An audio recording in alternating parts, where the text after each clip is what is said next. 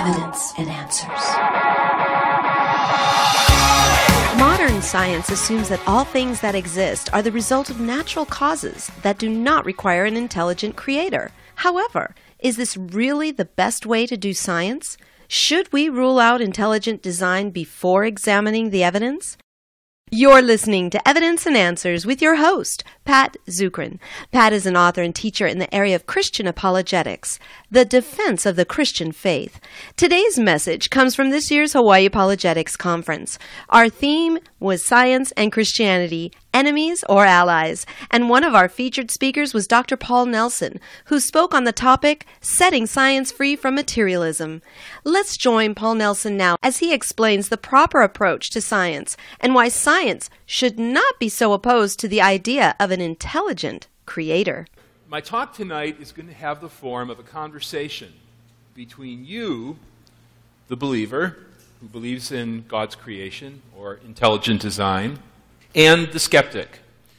Now, the skeptic, and I interact with skeptics all the time, will often say to me, Paul, intelligent design is just a relabeling of an old idea to improve its marketability.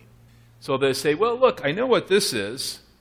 I've seen that can in the store for a long time. And all you've done is swap the label. It used to be called creationism, now you call it intelligent design, but it's the same soup in the can all the time. Nobody is fooled because you, you know, take that can home and pop it open and it's just creationism. It's the same old product. Nobody is fooled. Now, that's wrong. That's actually not true. Intelligent design, that is, inferring from patterns in nature to an intelligent cause, a cause with a mind, in some sense like your own, that's something that every human being does every day and they do it whatever else they believe about the world. So you could be a Buddhist, you could be an agnostic, you could be an atheist. And certain patterns that you see in the world tell you that pattern had an intelligent cause. It wasn't a strictly physical cause, it was a cause with a mind. So, the first point in my talk tonight about setting science free from materialism is to realize that when you're interacting with skeptics, people who don't accept the Bible or may not even believe that God exists, whether they accept the Bible or not, recognize that they are built, they're put together to detect design, and that you can use that interacting with them to get them to bump out of the ruts that they're in and think about the world in a different way. So uh, I want to show you how this works in action. We'll look at some real life examples first taken not from biology, but from just everyday life, so that you can see how you use and how other people use this kind of reasoning. So here's the first example. This is a real life story. It's actually rather tragic. This scientist was on his way to a Nobel Prize in physics. He was a young physicist working at Bell Labs. He had a string of high profile papers in leading journals that were front page news because they were so significant. If he had really made the discoveries that I'm going to describe, they would have been worth billions of dollars to technology companies. So there was a lot of attention to them. The problem was he had these high profile papers, but no one could replicate his results. You know, if I claim to make a discovery of some new effect in nature, the rules of science tell us that I should be able to give you the recipe in other words, I say you set up your experiment this way, and if you do everything right, you will see the same result.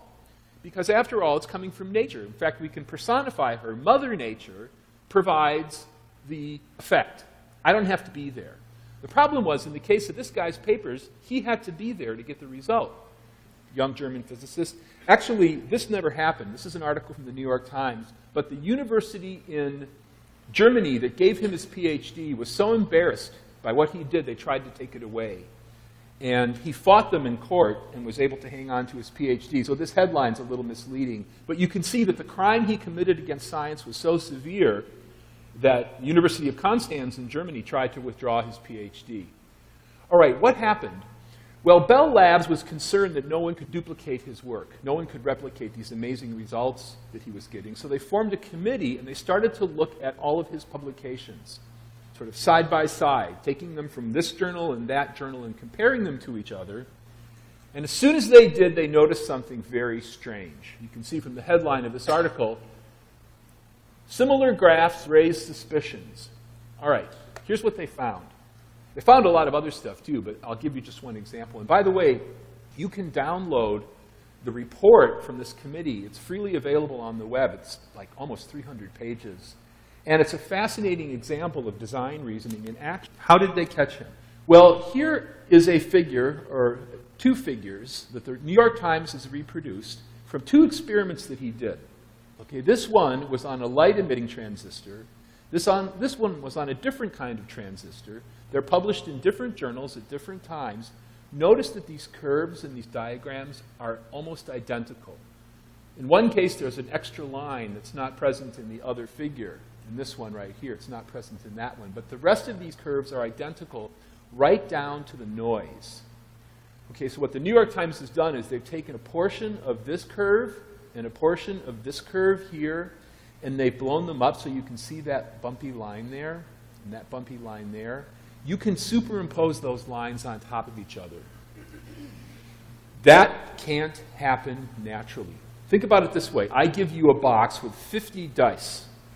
Okay, there's six-sided little cubes, you know what dice are, a box with 50 dice, and you shake the box and dump it out, and then you count all the faces that are up. And you score those. Is it a 1? Is it a 6? Is it a 3? And so forth. And you get a string of numbers. 50 numbers in a row.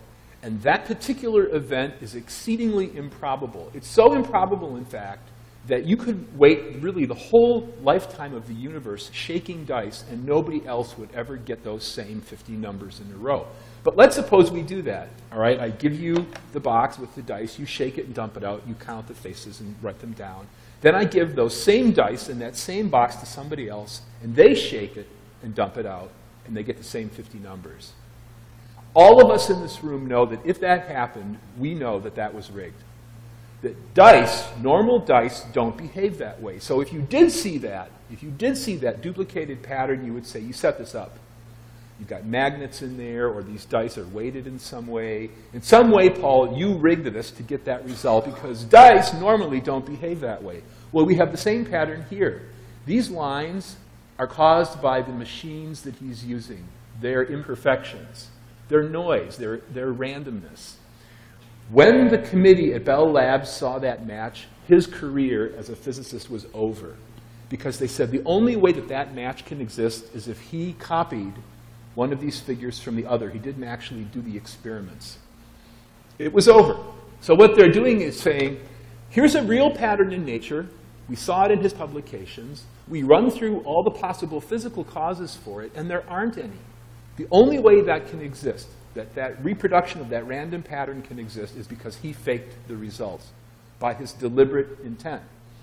So it was over. They had to withdraw his papers. Now, that kind of reasoning is using intelligence. Now, as I said it in South Shore this morning, it may be a bit of a misnomer to use the adjective intelligent for what this guy did. Because he ruined his career, right? He faked the results. You don't do that in science. You don't do that in ordinary life. But he used his mind to generate things in nature that wouldn't exist if he hadn't done it. So we use this notion of intelligence all the time to explain. I'll give you an everyday, another everyday example. I hope this never happens to you. A couple of years ago, I was attending a lecture at the University of Chicago given by a friend of mine, and I parked on a part of the campus that I thought was safe. Usually it was. Parked my Honda Odyssey there, went to hear the lecture. I came out afterwards, and it was a very cold March day in Chicago. You never get days like that here in Hawaii. It was bitterly cold. And I'm walking up and I see a lot of glass on the ground by my car. So I look, and the passenger side front window is completely gone. It's been totally demolished. So I look inside, and what's there is the McDonald's bag and the atlas for Chicago and a bunch of old pieces of paper and my daughter's hairbrush, all the junk is there. What's not there is my Garmin GPS unit, the stand for the Garmin, the cord, and the carrying case. Very thorough person. Okay, they took everything related to that Garmin. Now, from that pattern, what I've just described to you, what are you going to do? What you're not going to do is sit down on the curb and start running through all the possible natural causes that get only the valuable objects out of a car you're going to dial 911. which, if you do that in Chicago, you get a recording. it's very discouraging.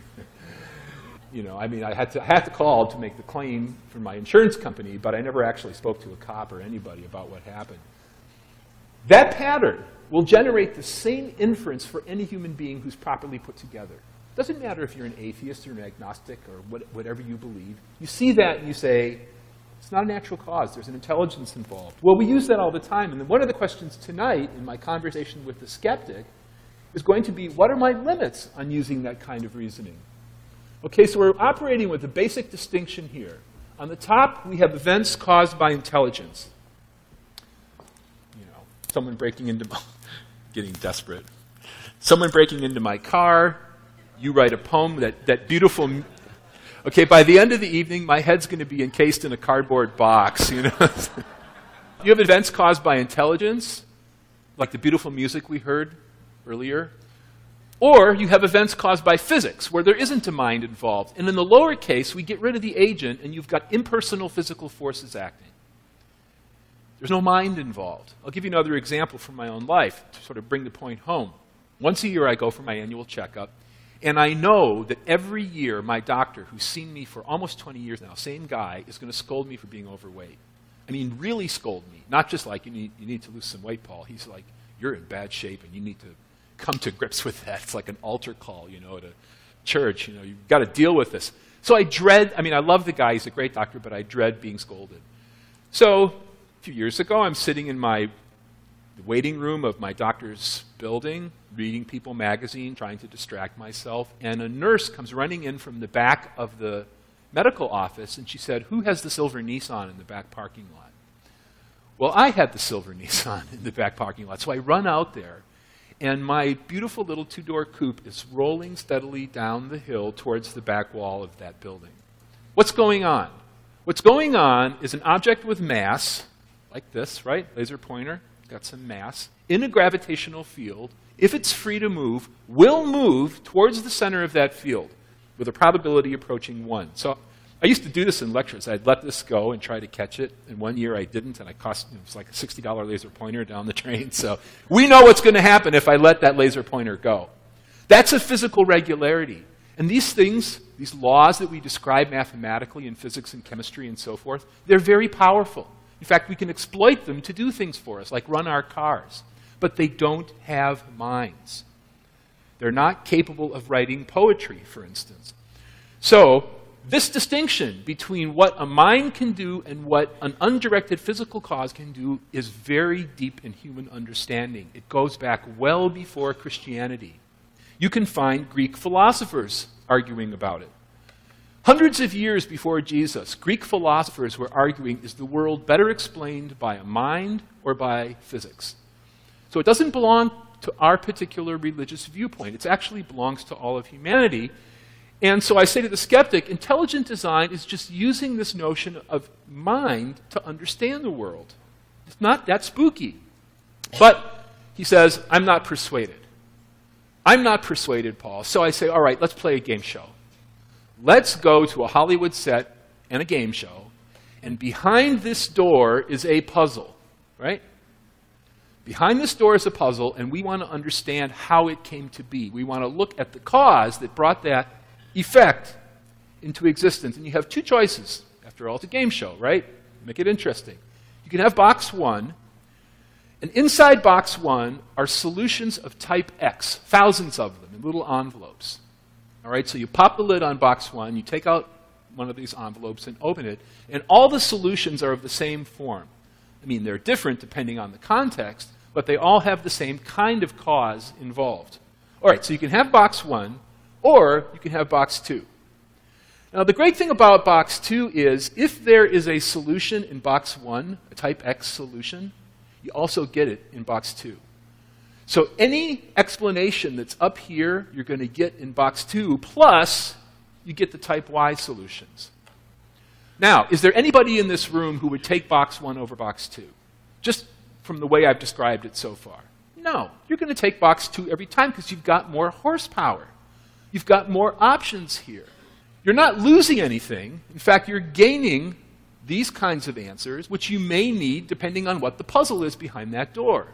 So, just as I've described it, the rational thing to do is to say, I'll take that box because it's got more options. All right, so let's look at some real life puzzles. Anybody recognize that? Who said quartz? Have you studied mineralogy? How did you know that just like that? Yeah, that's quartz. It's beautiful crystal. It has a particular hexagonal prism geometry. The chemical formula is SiO2. You can grow it.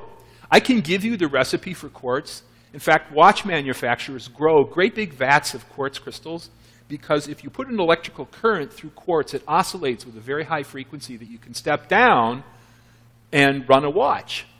Probably some of you are wearing quartz watches uh, this evening. Now, there's our puzzle, and we say, you know what? Physics can handle it. Let's say these are the physics based explanations here, these type X explanations. Physics can handle it, so our boxes are equivalent at this point. We're not, you know, box two is not going to win in that case, but how about something like this? Okay, if you know what these are, don't say. Let me just see a quick show of hands. Who thinks that these are natural objects? I see one, all right, looks like pretty much everybody else thinks they're artificial. They kind of look like beautiful little glassy buttons, don't they? Like someone might have turned them on a lathe. I mean, they have this wonderful beveled edge here, the symmetry. If I found one of those in a field, just walking along and picked it up, I'd say, Who made this? I mean, it looks like a little glass button. In fact, these are called tektites, and the current best explanation for their origin is they're caused naturally by a meteoritic impact. So this picture here shows a meteorite colliding with the Earth's surface, and it creates this intensely hot molten soup, some of which splashes out high up into the air as a molten glass sphere. Okay, now as that molten sphere is arcing through the air, it begins to cool, and as it's falling, the air pushes up against the bottom, and you get that nice beveled edge forming. So that when it hits the ground and has cooled off, you get this little funny button shape. Right? You find these in Australia near meteoritic impact sites. Okay, suppose we find these and we don't know this physical story that was worked out by research. We might have a debate about whether they were natural or artificial. in fact, when you look at the geological literature in the 19th century when they were discovered, there was a debate for many decades are tektites caused by intelligence or are they caused by physics? Right now, the current best explanation is they're caused by physics, but you can't even have that debate if you don't have intelligence as a live possibility in your toolkit. So if we go back here and put that in, now we have a real puzzle. Who recognizes what that is? Anybody study anthropology, physical anthropology? I see a hand here. Exactly right. It's a hand axe made from flint. And if you saw this from the edge, it would have this beautiful beveled shape, and it would fit very comfortably balanced in your hand, and you could use it to cut hide or to cut bone or muscle. It's a Stone Age tool. Now, if I were out walking in a field, I'm not trained in paleoanthropology. I don't recognize artifacts readily. But someone who is might grab me by the arm and say, you know what, you just stepped over something that's very valuable. That's a Stone Age hand axe. And now I'm going to put it in my collection because you walked right by. The point is, this object would not exist in nature without intelligence. So, in this case, science needs that notion of a mind to understand something that we would discover in a field, and physics won't do it. Physics won't do it for you. And in a case like this, it's obvious. Pigment depicting a beautiful Italian woman of the Renaissance will never arrange itself on board. You need the genius of Leonardo to do that. So here, physics is going to lose without really any argument at all. We need intelligence to understand what it is that human beings make. So here's our toolkit, and this is what I would advocate for any scientist. And I would say, you know what, I don't care what else you believe about the world. You need to let the evidence of the world surprise you. You need to have this notion of intelligence in your explanatory toolkit because, after all, there may be things in the world that require it. And my skeptic says, All right, all right, all right. All right, Paul, okay. Nobody doubts these examples. They all involve human intelligence. All right, so let's turn up the philosophical temperature. Let's grab that temperature knob on the philosophical oven and crank it around to broil. This is Jill Tarter, plus two other people whose names I don't know, but I want you to focus on this woman here in the foreground. at the Arecibo Radio Telescope in Puerto Rico. I don't know if you, any of you have ever been there, but there's a very large radio telescope built into a natural depression in the mountains in Puerto Rico. And she's in the computer room, and it's 3 a.m. okay, so this is my attitude of being up at 3 a.m. I would have been asleep for about five hours at that point. What is she and these other scientists, what are they doing? They're testing software. They're testing software that does pattern detection. And it's interesting here, she's a radio astronomer. She's actually the real life model for the Jodie Foster character in the movie Contact. She says in the caption, you can't read it, but I'll tell you, she says, it would be nice if they sent something obvious, like the digits of pi. Okay?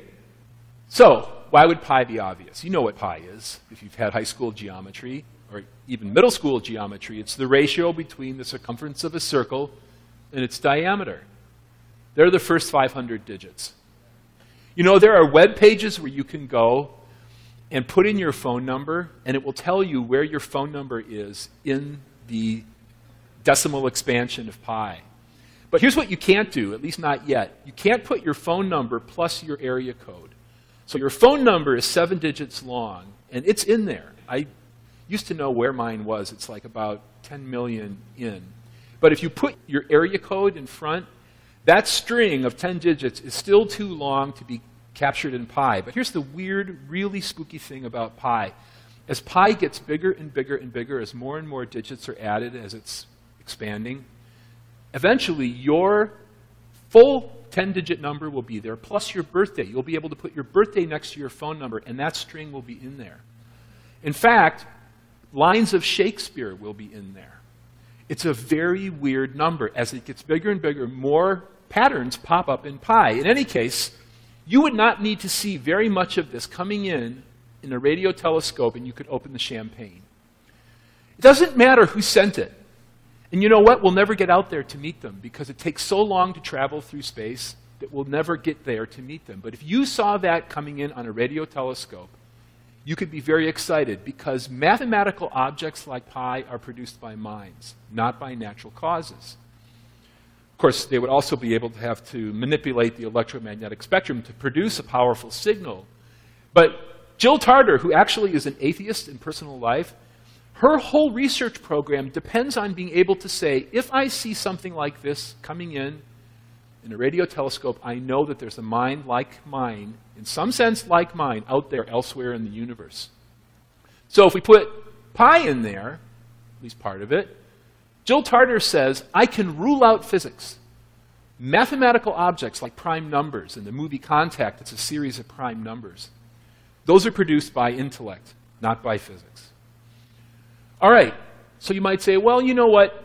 I'm still, skeptic says, you know what? I, I can still bend enough to allow for the search for extraterrestrial intelligence. But what you're talking about, Paul, is not pi coming in a radio telescope. What you're talking about is biology. You're saying that the DNA in living things indicates an intelligent cause, and that really pushes my envelope. So they'll say, I can handle Jill Tarter, I can handle Stonehenge, I can handle insurance fraud, I can handle all the examples you give me because they only implicate you know, causes like us, either members of our species Homo sapiens or an alien somewhere in, in the universe. But they say, I can't handle that. Isn't that gorgeous? That is a multi protein complex called the chaperone that is a nursery for baby proteins. In this central chamber here, this very large complex allows newly formed proteins to fold properly so they'll function once they're released into the cell. I always thought this would make a nice stained glass window. You know, after all, God made it. It's gorgeous, you know. That's a protein that would never form on the early earth from its pieces. And I would say that exists because of intelligent design, or the panda, or Richard Dawkins. These are biological objects. And if they had an intelligent cause, it was certainly not an alien. It was probably something very much like God himself. So at this point, the skeptic says, You know what? You've pushed me too far. You've pushed me too far. I can accept design here, but these objects, if they had a designer, now you're violating the rules of science. All right, let's think about those rules, so called rules. And what limits they may put on our freedom as human beings to get to the truth.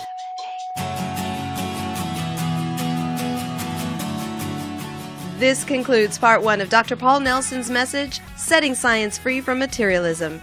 If you would like to hear this study in its entirety, along with all the seminars from this past year's Hawaii Apologetics Conference, log on at evidenceandanswers.org.